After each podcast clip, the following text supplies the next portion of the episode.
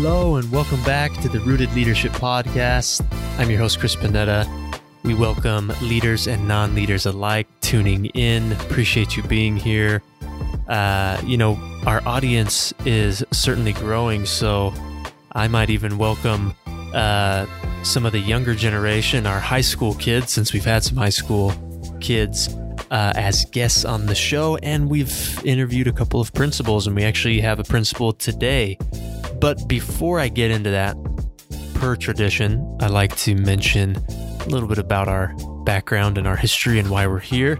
Uh, the Rooted Leadership Podcast is part of Groundwork, at leadership institute, which was started a couple of years ago. And the goal was to raise the tide of leaders in our community, to really build leaders from the ground up. That sounds cliche, but it's what we're aiming to do. And we believe that it's important work in our community. We think that strong leaders at the community level are what solves some of our biggest problems and takes advantage of some of our biggest opportunities that we have. If you look at our country right now, uh, leaders at a local level are huge. They're important. They're key from every industry, from business community, from government to education, which is government, right? But all the way down to churches uh, and financial institutions uh, and all the leaders in between. So we know that leaders are important. And so we started this Leadership Institute to help develop them, to give them the resources that they need, to give our community the resources that it needs to create strong leaders now and for many years to come. So that's why we're doing what we're doing. Uh, I'm happy to be the host of this podcast. I'm happy to be the director of our institute here. I learn so much more from the leaders that come through our institute than they'll probably ever learn from me. In fact, I never claim to be an expert in leadership. We never claim to be experts here, but we believe that housing as much knowledge and information as possible is what makes this institute what it is. Hence, we started this podcast to learn as much as we can from leaders all over, locally and nationally. So, our guest today, let me give him a brief introduction. Dear friend, I say that about a lot of our guests, and it's true. I just have the opportunity to have dear friends uh, that are doing wonderful things, uh, and I'm blessed that way. But this individual's name is Steve Spencer. And I met Steve actually back when I worked at the Arbinger Institute. And so when he gets on, we'll allow him to kind of share uh, a little bit of that history as well, and I'll add my two cents. But Steve has done some remarkable work at his high school uh, here. He's a principal at a local high school, and he's developed, and we're going to get into this in the episode, so I'm not going to give away too much of the information, but he, he, he developed what is now called the promise, where they deliver a promise to the kids in their school and now in the entire district that has just really spread and gone viral in some cases, we produced a video, actually a short, it's kind of like a mini documentary on this school because it was so incredible of what happened. And uh, so that that's actually enough to introduce Steve. There's going to be so much more that we get into, but I've I've been excited for this episode for a while. We've had it on the docket for a couple of months. Been looking forward to it. Hope you do as well. I'm going to grab Salam Noor, our co-host, and Steve, our guest, and I'll be back here in one second. Thanks for tuning in to the Rooted Leadership Podcast. Before our guest joins, you can catch more episodes, leadership tips, and community stories by following us on Facebook at Groundwork Leadership, on Twitter at Groundwork Salem, or on our website at groundworkleadership.org. All right, we're back with uh, Steve Spencer, uh, our guest on Zoom as well as our co host, Salam Noor. So, welcome to the both of you. Thank you, Chris. It's good to be with you. Yeah. Thank you, Chris, and Happy New Year. Yeah, Happy New Year. This is our first recorded episode in 2021.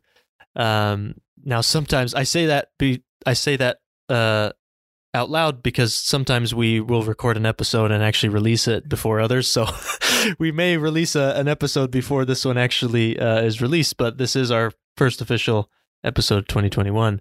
And I wish you guys could be in studio uh, with me here, but uh, you know, due to COVID implications, we make do. And and Zoom actually has been working out just fine. Salam, we've done several of these on Zoom, and they tend to go really well. Yeah, absolutely. And that could be the promise of 2021 is that we do these in person, in studio, live. Yeah. And I, I was looking forward, Steve, for you to be here in studio. You're not too far away. So I, I was looking forward to it, but maybe we'll have a round two later on in the year. I'm certainly willing to get into any place that has people. So that's a good thing. Yeah, as a goal. well, we've done some episodes uh, in here during the pandemic but we've been all masked up and it's really uncomfortable. and it, and so uh, these actually on Zoom tend to be just fine because we can still see each other. And although our guests are just listening to our audio, it's nice for us to carry a conversation. So, well, uh, like I mentioned, Steve, I introduced you a little bit in the introduction for today's show, but uh, I didn't say a whole lot because once I get going about you or what you're doing, I can just keep going. So I had to stop myself. But I had mentioned, you know, you and I actually met back when I worked at Arbinger, uh, at the Arbinger Institute. You um, came to uh, one of our trainings and you went through facilitator training and and on from my perspective, you became one of you know my my clients that I was working with. And then you know all of the whole story be- behind me coming up here happened, and I got to work you know literally closer to you uh, in proximity and, and was still able to carry on a, a relationship. Um, but what I love most about, you know, the story behind, um, you know, your leadership and the promise is that it's not like anybody was holding your hand or telling you what to do. You, you had the tools and then you ran with it. And I think that that's part of the magic of, of what happened there. And in the intro, I mentioned the promise uh, very briefly. So, uh, you know, when you get into any of that, feel free to take it wherever you'd like. But that was my intro to you. I had mentioned that you are a principal of a local high school here, uh, and that you're a dear friend to me. So uh, from there, why don't you go ahead and and and take it? You know, introduce yourself. You know, listeners won't know. You know, uh, uh, just speak as if nobody knows anything about you, and tell us about yourself and what you do and why you do it. Well, uh, first I'll say where, what I'm most proud of, um, and that is that I am happily married to my wife Linda, and we have five boys, four of which I have been able to be the principal when they graduated, and uh, to to have them shake my hand and give me a hug walking across the stage is pretty great. And I look forward to my last son coming into the high school next year. Um, I'm not sure they have always agreed that it's great to have their father be a principal, but um, it's been a joy to have um, them in the building where I go to work each day. Um, I have been a principal now. This is my 10th year here at Dallas High School. And prior to that, I was the middle school principal here at Lock, at La Creole here in Dallas. Um, I really am kind of a born and bred Dallas person. Um, way back in my history, I went to elementary school here in the town. My parents um, were longtime folks here. And uh, but I moved away and graduated from Tillamook High School, and that was again a great experience. And um, came back to this area really because I went to school at Western, and um, just the way life kind of just happened to be. This is where I ended up. And I'm grateful for that because it's given me some connection to the community and to the families um, that are more historical roots. So um, I think that part's important, and I'll allude to that maybe a little bit down the road. But having that connection and that sense of belonging into a community is, I think, really important um, in that leadership aspect of the things that you're trying to accomplish with an organization. Yeah. Well, what got you into um, into education, and what was kind of what put you on that path? Okay, well, this might be a story that you don't know much about, Chris, because I, I haven't probably shared this much, but um, it was a coaching experience, coaching baseball when I was 16. And a friend of mine and I, we coached little kids in the YMCA, and it was just that absolute love of the game, but also working with kids. And so I knew that that's a direction that I wanted to go. Um, it took me a while to kind of get the academics under control and and on a career path. But um, getting into the coaching aspect and teaching. You know, I've always loved science, and so getting to do experiments and get paid for it is kind of fun. So passing that love of science and learning on and coaching was was just part of my uh, upbringing and, and desire for a career.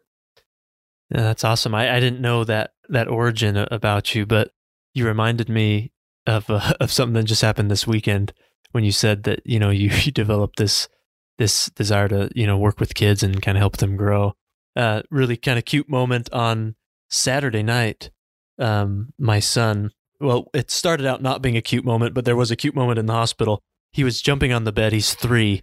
He's almost four in April, and uh, with his sister right before bedtime, and the, the classic, you know, jumping on the head, bonking his head, and he actually fell back onto the windowsill and cracked his, his head open, split it open about, you know, two and a half inches, uh, really deep, you know, about to the skull. And, and so obviously we had to go to the hospital and, and get him all uh, stapled up and whatnot. But I'm sitting in the ER with him and it was just me in there and he's sitting on my lap and, and the nurses, you know, he was no longer crying and he was kind of just being himself. But the nurses came in and were teasing him and, and asking him what he wanted to be when he grew up and, and they were saying maybe you'll be a doctor one day because he was very curious of why they were working so late. And they said well we got to make a living. And they said one day you'll have to do the same thing. Maybe you'll be a doctor he, they said. And then mateo my son you know this little three-year-old he says nope i'm not going to be a doctor. And they're like well what are you going to do? And i this is why i liked this moment because i didn't know what he was going to say. He said i want to be a dad. And then he said i also I like to work with kids. I'm like, you know, he's a three year old, but he says, I like to work with kids, so I want to work with kids. So uh, it's kind of a, you know, proud moment to see that he, he has some priorities that I didn't know about. But um, the working with kids part was, was kind of fun to hear. Um, because although I'm not in education, I do enjoy some of my work that allows me to work with, you know, younger generations. And so it's kind of fun to hear my, my three year old has a similar uh, goal there, ambition. Um, but back to your back to your your uh, intro here. Um, you know, let's maybe maybe a good place to start because I, I don't want to miss anything in this the idea behind this promise. You know, and I mentioned in the intro that we produced the we helped produce a video. You know, basically a short film, a mini documentary on on the school, and it would we barely scratched the surface in there. I mean, there's so much missing um, of just great work that you guys have done. But maybe you can start back to where we first met. You know, uh, through the Arbinger Institute, and kind of tell us your thinking behind, um, you know, everything that led up to the promise and the impact that that it had on you and your leadership. Yeah. You know, I, I, think I've been asked this question a number of times, and it feels like I start at a different place almost each time, depending on on the audience. But the reality is that you know I've been a principal for a number of years, and it it just seemed like we were consistently getting the same results year in and year out. We'd have some success, and then we kind of fall back, and um, and that's just the way it was. It just seemed like everything we were doing was kind of status quo. And um, I received a, a, phone call from Christy Perry, superintendent of Salem Keizer School District, one day and saying, "Hey, we've got an extra opening for a paid slot that's already it's already taken care of, and you want to go to this training." And uh, I just jumped at it. I didn't even know what it was. It was just kind of one of those things where I thought, "Okay, I'll I'll go do this." And this is, oh, by the way, it's two days. I'm like, oh, okay, well, well, all right, I'll give the first day a shot. Kind of see how it goes and and that was the first time that Mountain West um, group had pulled together the the two day Arbinger training yeah, in Salem. First, that was our first one ever.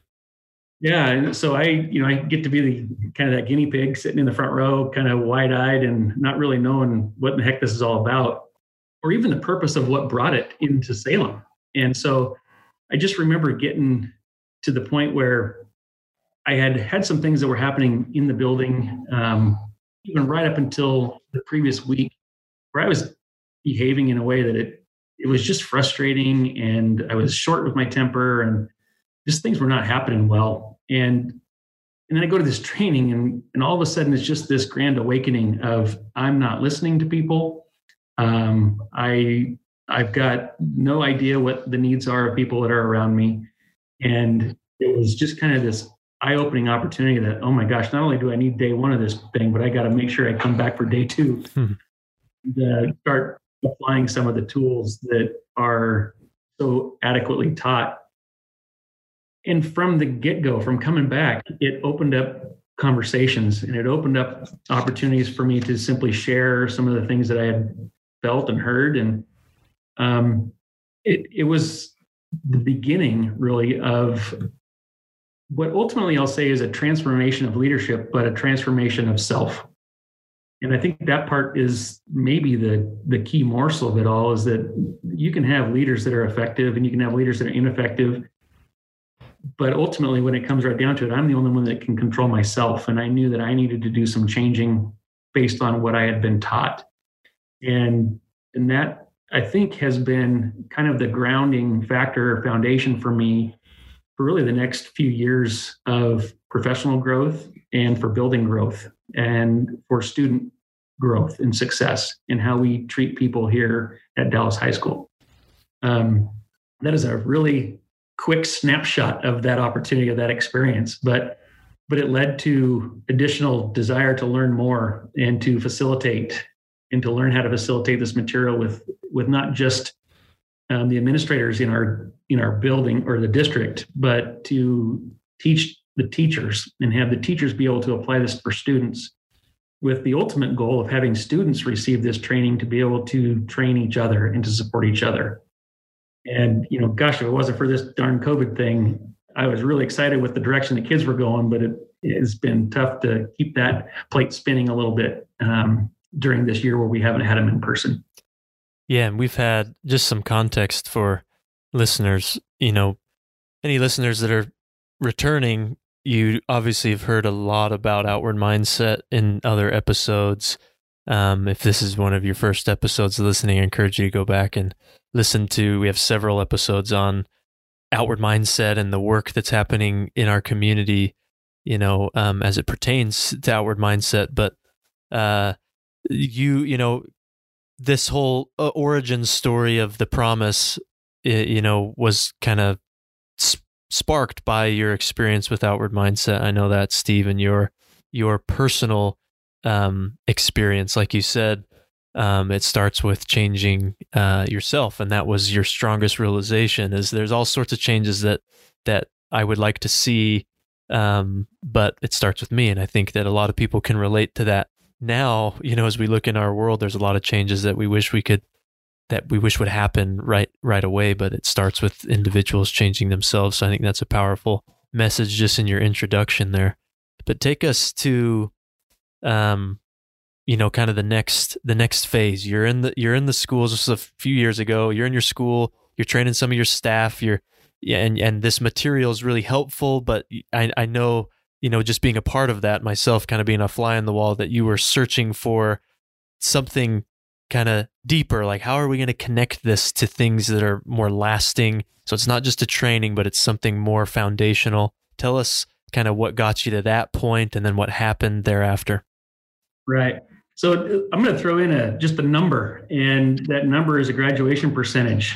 Um, I think it was in the low 70s, maybe 74 percent and that was our graduation rate. And it seemed like that's what people talk about. They talk about a number, and each year a new number comes out. Um, that meant absolutely nothing to anybody. And yet we knew that that number needed to change and that that number had people behind it.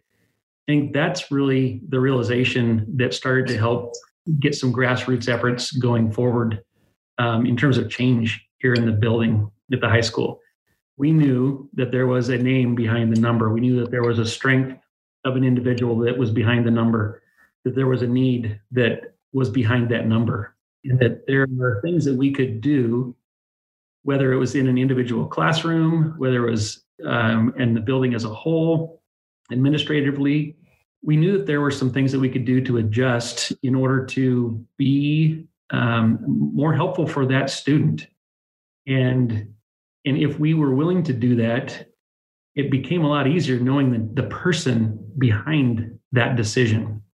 And so you know, I worked with counselors, I worked with administrators, and we really worked at kind of talking through some procedural changes and structural changes to our bell schedule and, and course offerings to provide that resource and support for students. And so we had an advisory group model that you know elementary teachers would look at it and say well that's just like my homeroom. And that's exactly what it is. But to be assigned a teacher that is going to be your mentor for four years in high school and to walk you through everything and to keep track of you and to support you and to know what your needs and concerns are that that's really what led to the development of that promise that that every student in Dallas High School is going to be known by name. They're going to be known by their strength. They're going to be known by their needs. And there is not going to be one person that we don't know something about because because we had had a staff meeting where a name was brought up and said, okay, who knows this person? And, and not a hand went up. We didn't know anything about them. And that's just not okay. And so it's a lot easier to look at a number of people that don't graduate or that are dropouts and cast them aside if you don't know who they are. But once we know the name, there's not anything that we wouldn't do to go forward and do our best. We treat them like our own kids. And and while that still seems really simple, it's real and it's part of that transformative cultural change that that we know that there are people and those people matter to us and we're going to do everything we can to support them. Um, so kind of moving forward with that, we just continued to try out that advisory group model and we met as a staff, we trained, we talked and in going forward, it was it was rough that first year. Some of those seniors or juniors that had kind of been in the system for a long time, they don't like change and and didn't really understand what it was we were trying to do. But as we have morphed our way through this, um, I'll give you a, maybe a quick story to, to recap this. I made a couple of decisions over the summer because of some staffing to switch some advisory group teachers. And and that was some of the most angry phone calls i got from parents saying how dare you? My kid has been with this teacher for four years and you're taking their advisory group teacher away. It wasn't that i was going to deny him advisory or uh, it, um, an ap class or or something like that that you think would be really critical.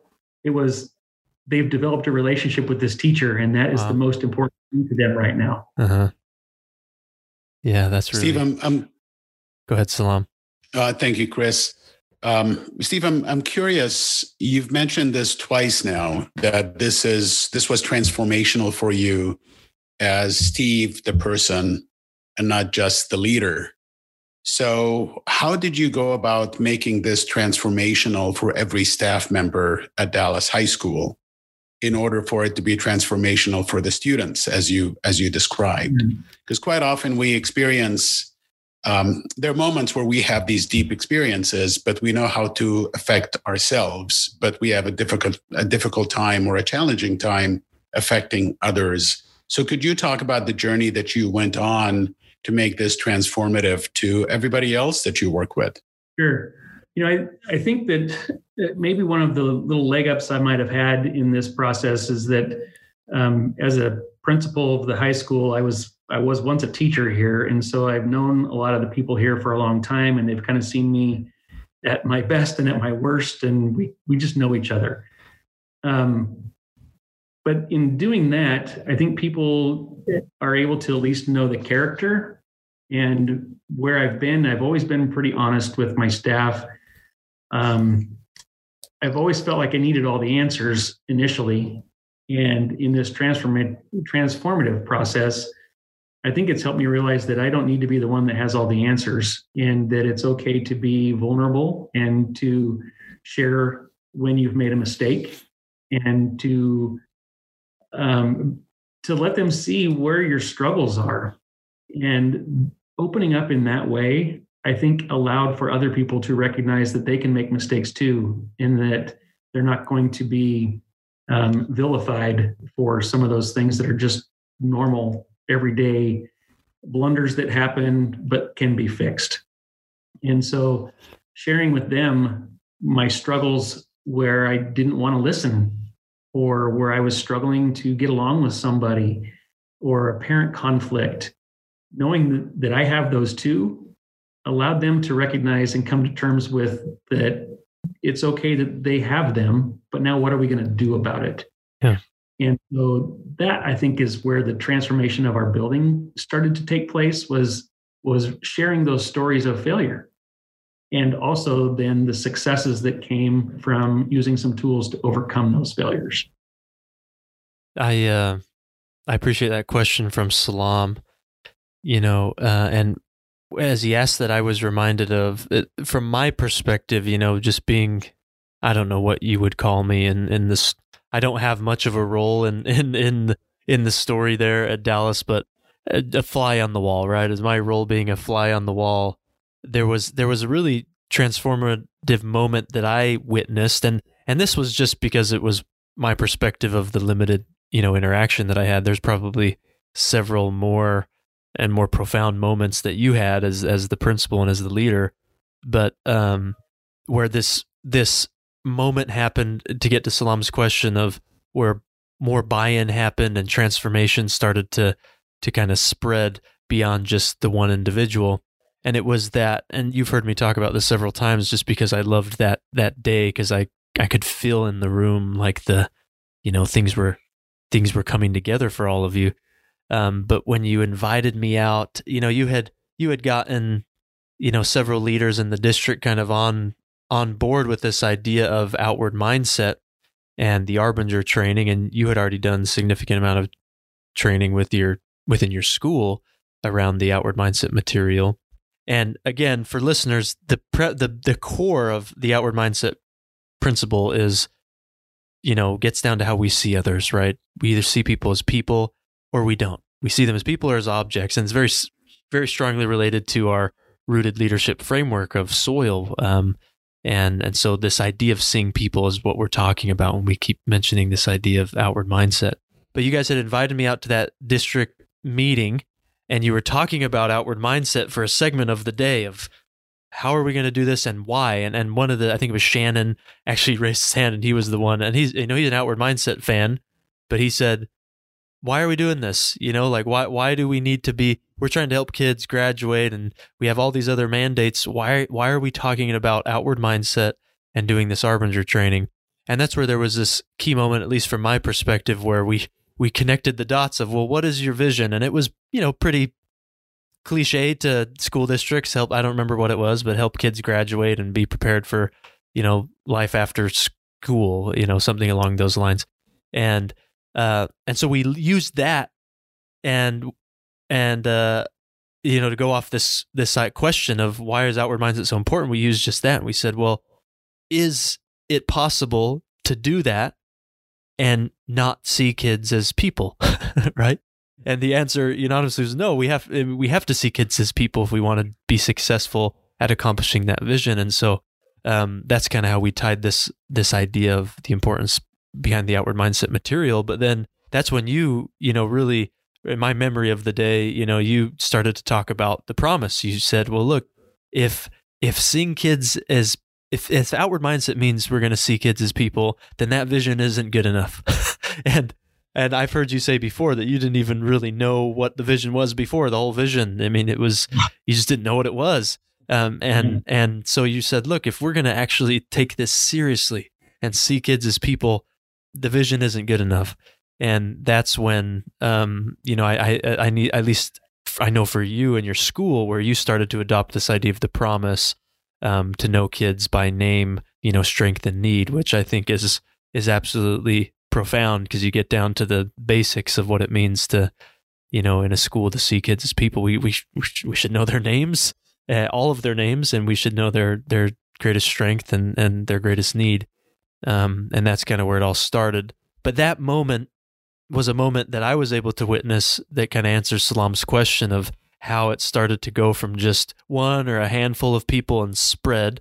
And you can correct me if I'm wrong with that whole story, but I'll never forget that day because it was kind of this, you know, it was a transformative moment that I was able to just be a fly on the wall for.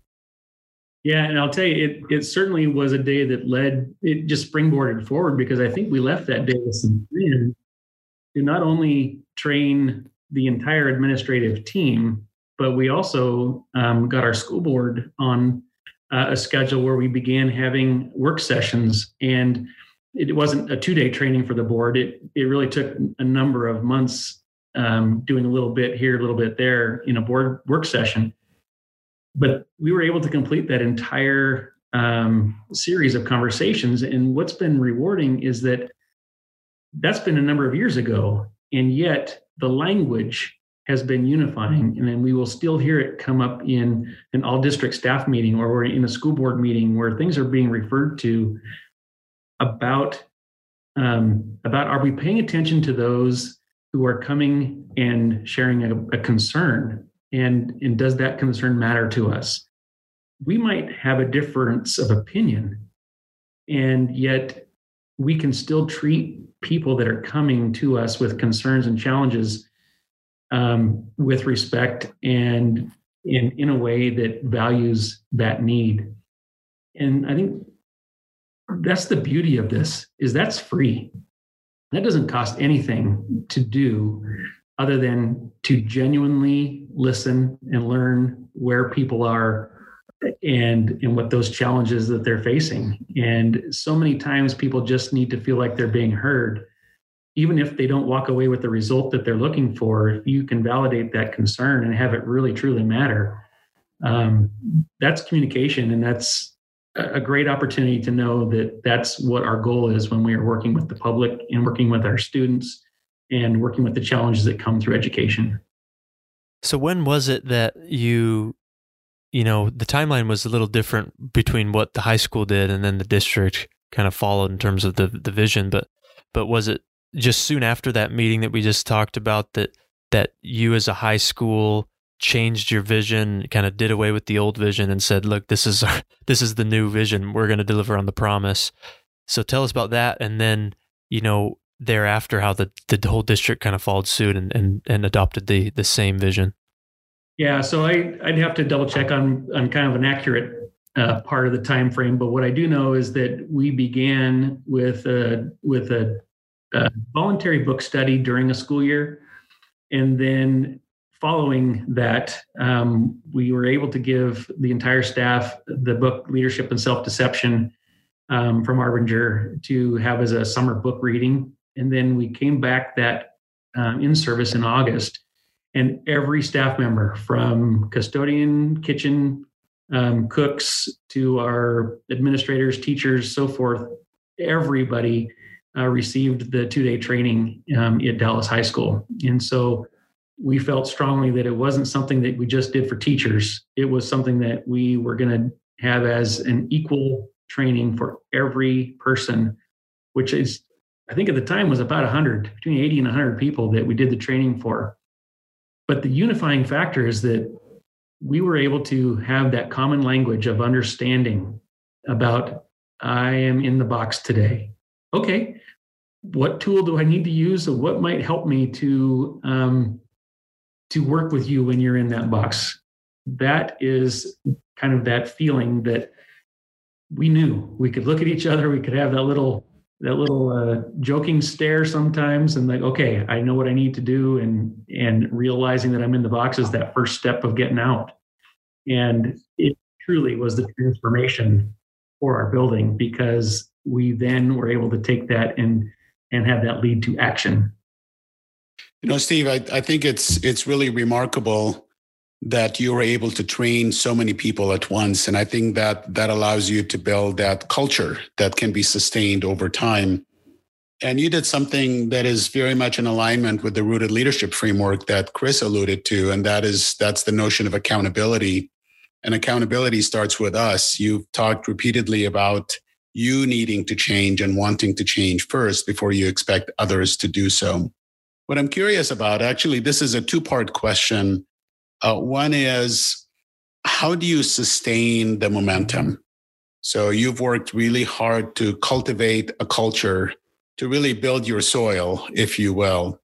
How does that get sustained over time? Because this work is very people intensive work, if you will. And the second part that I'm really curious about is how has your work in Dallas helped you and helped your school um, get through the pandemic. We're not quite through it yet, but there has been a lot to navigate. And we all know you can look at it through an inward or an outward uh, mindset. So, uh, could you address both questions, please? Sure. So, uh, real quick, Steve, real quick. Sorry, yeah. sorry, real quick. And Salam, those are two great questions. But I, um, Steve, if you could just share, because you mentioned kind of, and this is just for listeners to really follow along with the impact that the promise had. You mentioned, you know, where graduation rates were at, kind of the state, and that's just again, that's just what's measurable. But where did they end up after your implementation of this? And and I think that'll help listeners lead into, you know, the significance in both those questions of the sustainability component of it and how has it navigated your, you know, what you've done through through the pandemic. Sorry to interrupt, but I thought that finishing off like what happened as a result of doing this um, would be helpful before we dive into that. Sure. Yeah, no, I, I think that's a really great point. I think the impact is equally important. Yeah. So I am proud to say that before I give you the number, I'm proud to say that we know who each person is that did not graduate and we know why. And we also know what needs to be done in order to get them across the line um, in the event that we're able to kind of keep pulling them and, and getting them to work to the to the level that they need to be. That part's important. Um, but we were able to go from, I believe, the 74% grad rate um, into the 84% grad rate. And I believe the numbers are coming out next week. Um, and I we are scratching the the low 90s or upper 80s for our awesome and that was with the understanding that March happened with the pandemic, and we had seniors that were were not in the building from March until June, and yet we were still able to get them across the finish line with knowing what them. So I'm anxious to see what the official number is.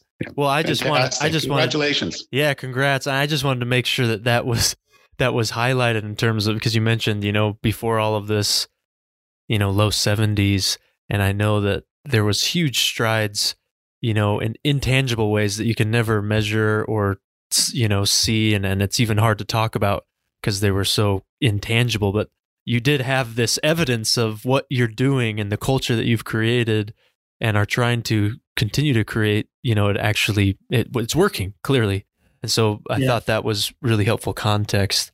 Um, but well, and Go ahead. For those that uh, might be asking questions about action research and those kinds of things that, you know, maybe was there something else going on that we don't know? The answer is no.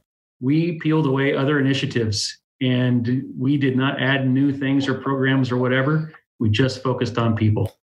Um, our advisory group was the was the systemic change that we put in where we could help focus on kids and and that was the extent of it. So yeah. Uh, I think that's an important realization is that this was clearly what led to those results. Yeah, I, and I love that. And you've actually led with that um, or mentioned it several times when, you know, back when we could gather with people.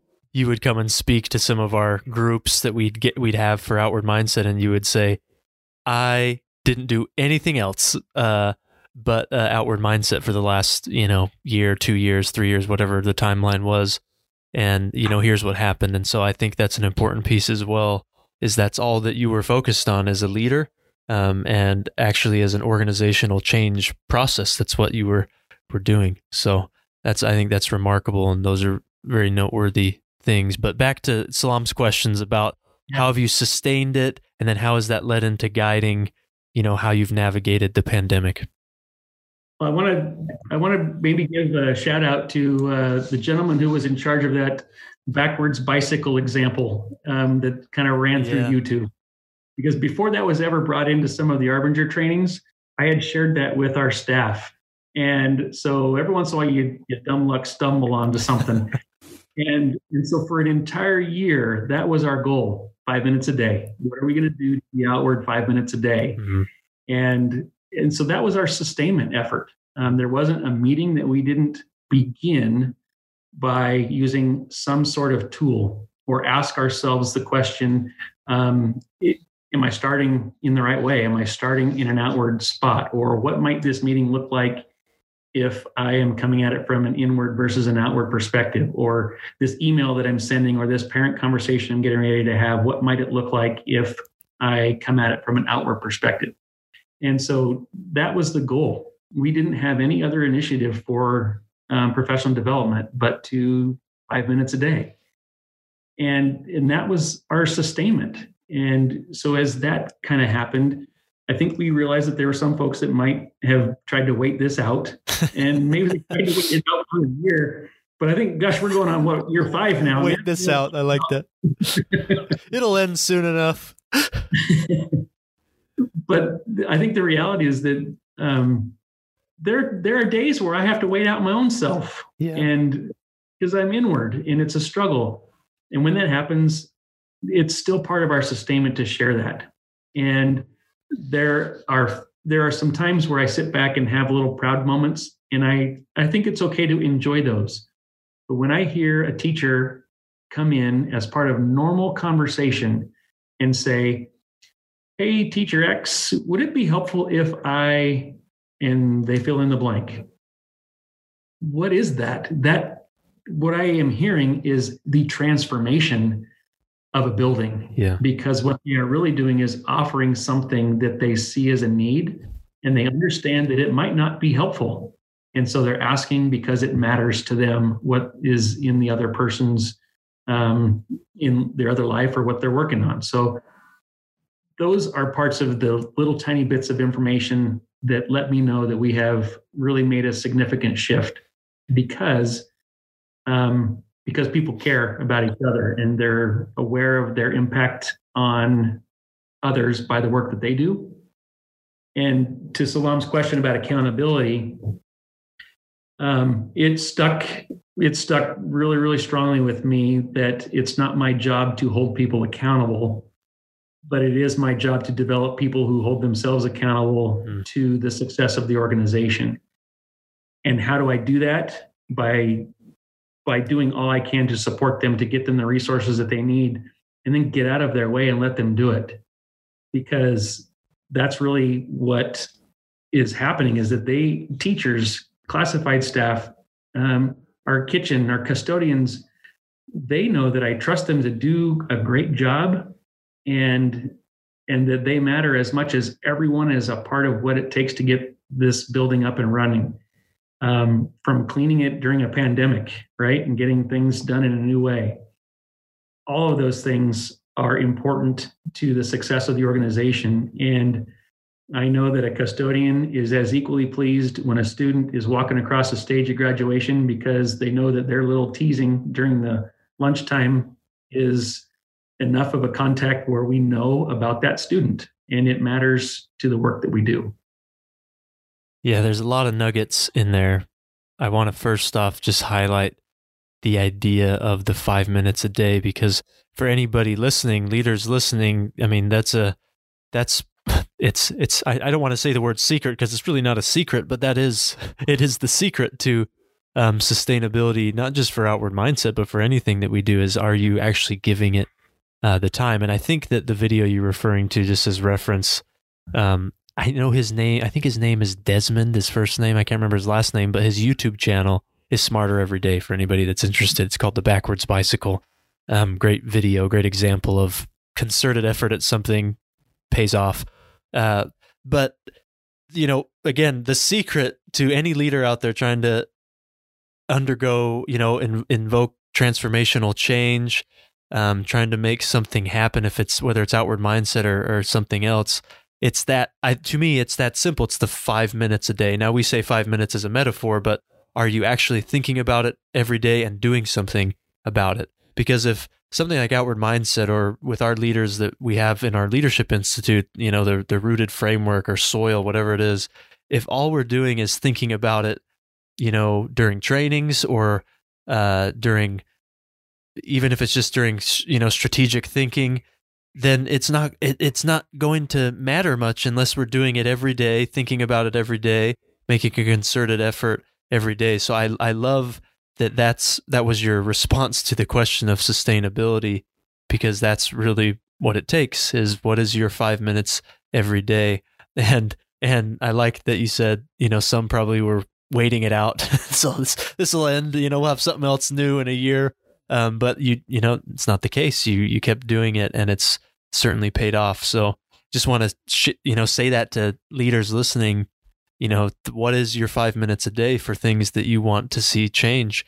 Because if it if all you do is talk about it and never practice it, it, it just won't happen. It's that simple. So I appreciate you um, bringing that out. And then about your, you know, your custodians. I think when we were filming the the promise video, you know, your one of your custodians was she. She actually, I think, knew most of the names in the school. It's probably you know, uh, person for person. All kids are known by name through your advisory teams, right? Uh, But it's not like every teacher knows every single kid's name, right? There's too many. But the custodian um, she knew probably the most names is what you told me and, and just following her around for a couple days it was apparent to see see that. She knew so many kids by name and they all respected her and knew her. So it's pretty cool. Chris i'm, I'm going to actually um, ask a question about innovation if you will. So um, i really admire you for being so focused on one thing that as you described it is truly foundational.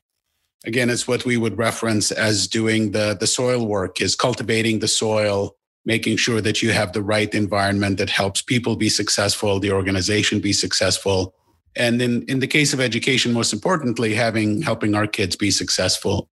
Uh, i'm curious as to how this was interpreted to some staff members or by some staff members. Does this mean you don't innovate? You don't you don't have new initiatives? You don't have um, new approaches to teaching and learning at Dallas High School. So, could you describe a little bit about how the work that you have done around mindset uh, becomes really a mechanism for helping staff innovate and introduce new ideas and approaches that helped improve the outcome that you described, the graduation rate, and and in many other ways as well. So, sure. could you? Does that make sense? Yeah, Okay. so I guess I would share this as as being the direct um, byproduct of knowing what the strengths and needs are of students. Um, as a teacher, I know of so many examples of teachers that are working with kids in in ways that are different than the typical sit and get lecture style that used to be part of what school was.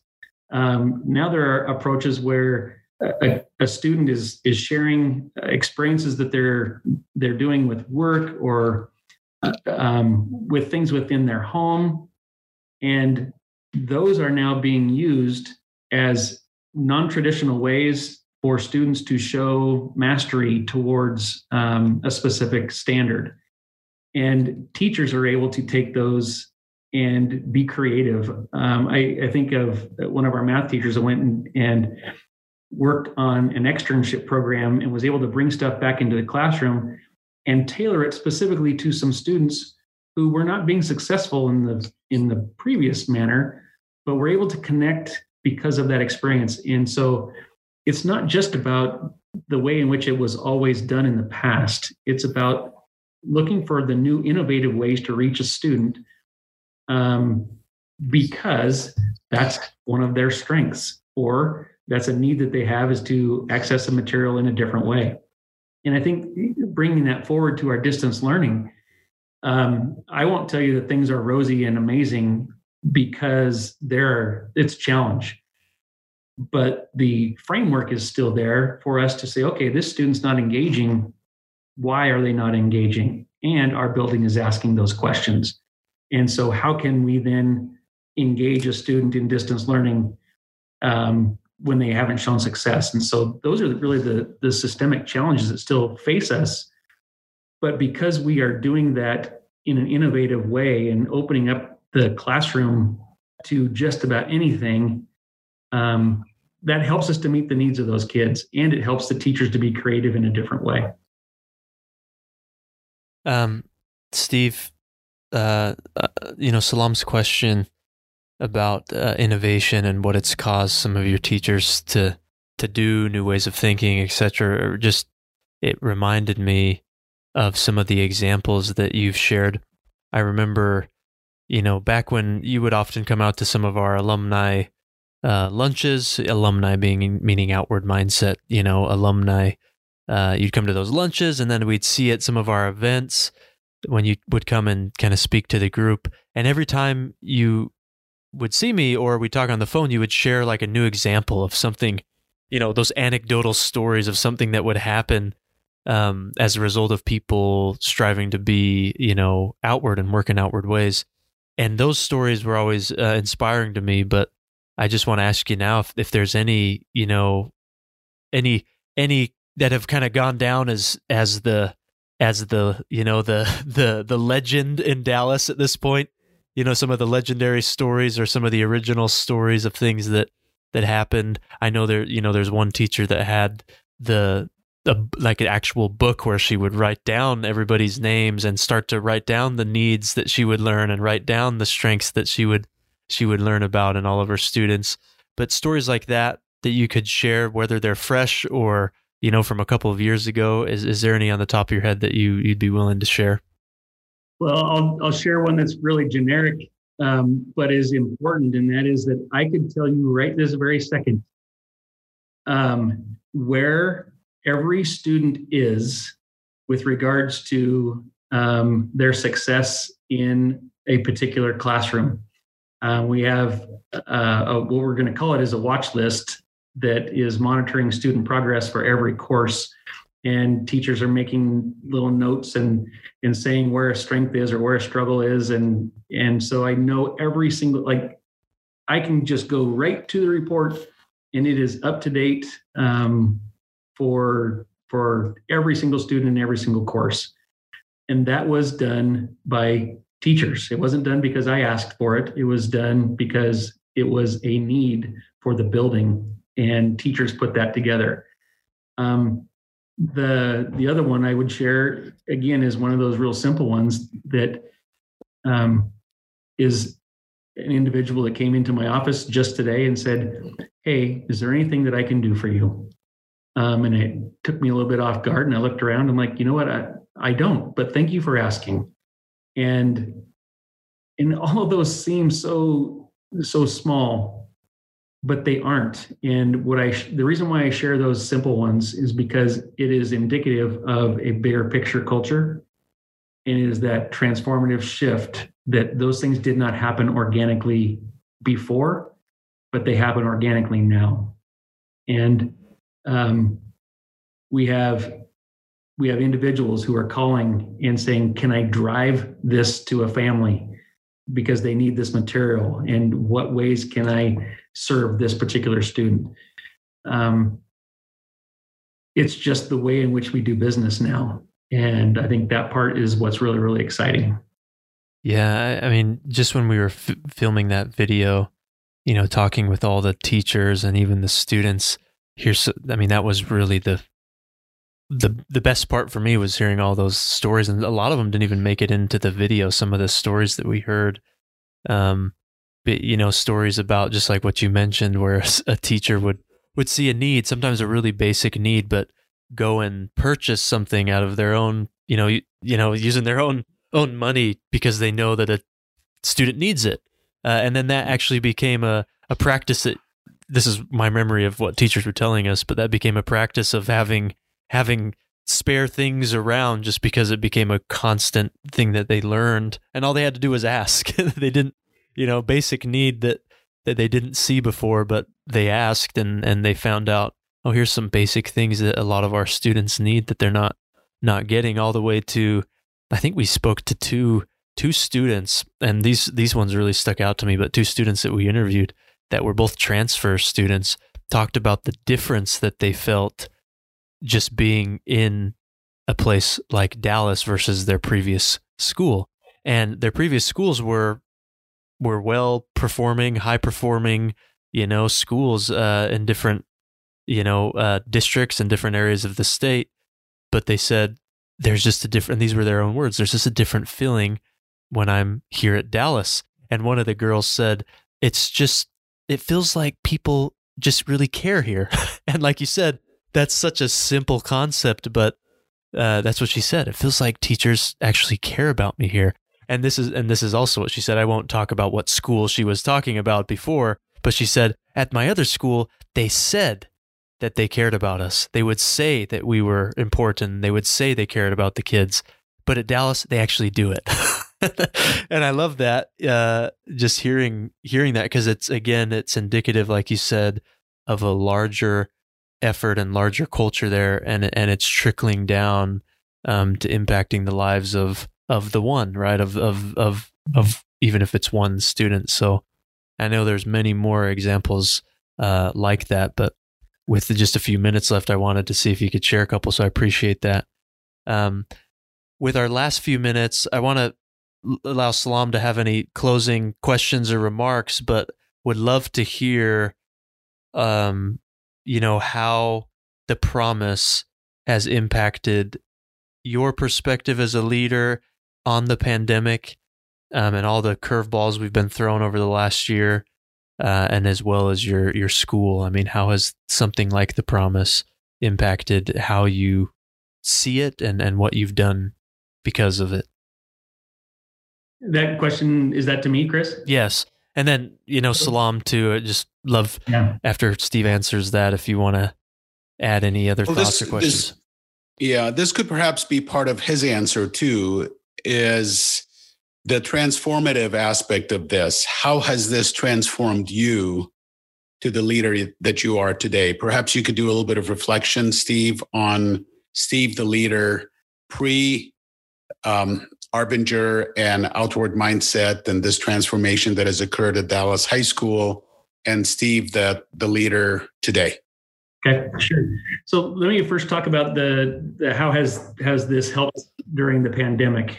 Um, I will be the first one to tell you that that without it, I I guarantee we would not be in near as good a shape as we are. And that's not to say we are in great shape. I mean, we have kids that are struggling. It is not an ideal way to to teach kids in a distance learning environment. We want them back, and and we know we can serve them better in person but we have teachers who are caring about kids and doing what they can to reach out and continue to reach out and continue to reach out even though they may not be getting response in return the the structure that we've been able to put in place has been supported because we care about kids and we know who they are and, and we're looking as to um, the real reasons as to why they might not be engaging. So our framework that we have in place with our advisory groups and the outward mindset components really have given us all the tools that we need to adjust our efforts to be helpful. If we're if we're trying to do things one way and it's not working our staff automatically are going to adjust and do something different. As an administrative team we're going to adjust and do something different. And i think that part has been um, really part of the fabric of what we do. And then to answer Salam's question about how has has this process or in um, this journey transformed me as a leader, I think that over the years, maybe when I first started in the ranks of being an administrator, I felt like I needed to have all the answers. I felt like I needed to. Um, I, I felt like I needed to be seen as the person who had all the answers, and the reality is that what that gave me as an environment was a bunch of people that I don't think trusted me. And I don't think they thought I trusted them. And so we weren't unified in the ability to go forward and and tackle really tough things.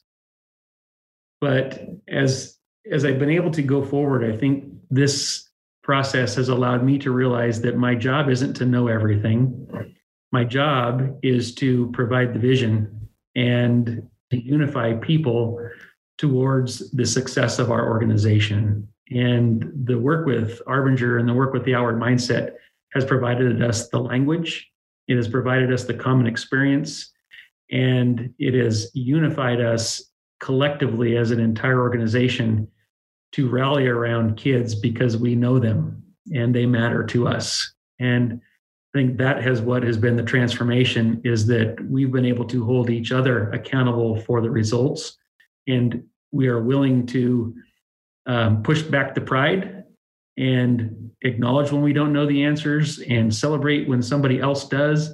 And it's not about who gets what credit; it's about the success of the organization, and it's rewarding to see um, those positive things take place.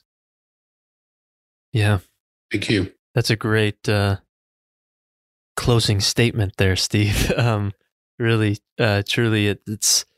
Uh, I I I I said this in the intro before you guys were on, but I've been looking forward to this episode for a couple months since we've had it planned, just because, again, being able to be a fly on the wall throughout kind of this awesome transformation that that uh, you know your school has had, um, and being able to learn from your leadership uh, over the past few years and and your your dedication uh, to to doing this has been really inspiring, um, uh, to say the least. It's been uh, very inspiring um, because simple concepts applied every day, you know, like you said, five, you know, whatever your five minutes a day is, um, has absolutely had an impact on on uh, kids in your school and, like you said, the community uh, of uh, out there, um, your staff. It certainly had an impact on me. So it's been uh, really really fun to to see the journey and and the you know oftentimes when we when we close these the, the I, I like to ask questions to the audience. And one big one that I would ask is you know Dallas promise was to know kids by name strength and need. And and I ask you know leaders or non-leaders listening you know what sort of promise uh, do you have in your place of work or in your family? I mean of course we know think about it the, the most you know nuclear level in our families. We co- of course know their names but do we know their strengths and their greatest needs right now? Um, it's a question that i need to always ask myself with my wife. Do i know her greatest need today? Um, if i don't that ought to in- invite me to go and find out. And the people that i work with uh, do i know their greatest strengths and their greatest needs?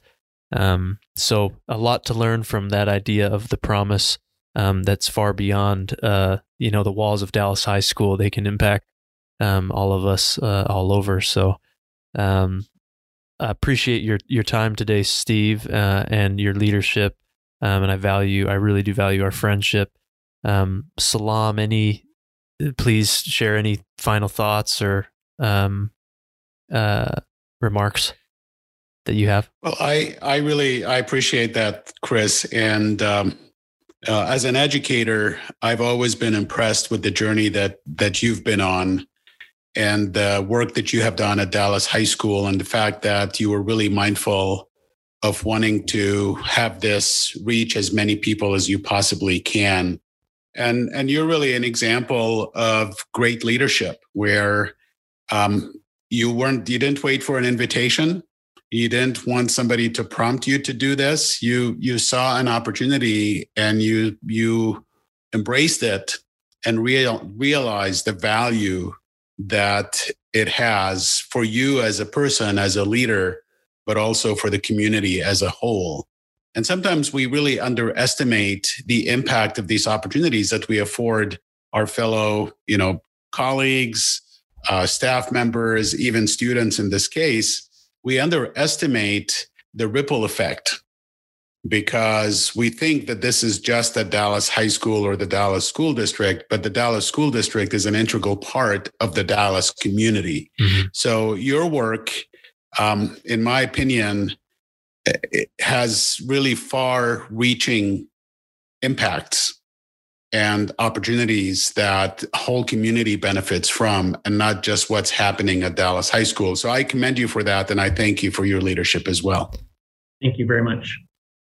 Well, uh, Steve, we'll we'll uh, wrap it up, and I'll I'll end with something that you've said. I've heard on multiple occasions, but it's something that our I think our world and our societies need need to to hear right now. But when you were asked why did you do all of this, you know, uh, you said, well, because it's the right thing to do. that was it, because it's the right thing to do, and um, and you know, I leave that with everyone: is we need to do more of the right thing um, every day because it's the right thing to do, not because we're going to get something out of it or because we want to prove somebody wrong or because, you know, we're pointing fingers or there's a blame game going on, but let's do the right thing because it's the right thing to do. And I appreciate that about you, Steve. Um, thank you for everyone uh, tuning in. Always appreciate Salam, our co host, tuning in and his wisdom and insight and questions. And most of all, always appreciate our guests. Steve, today, uh, thank you. Can't Yes. thank you enough. And uh, all the listeners tuning in, appreciate you. And until next time, uh, this is the Rooted Leadership Podcast. Take care and be safe.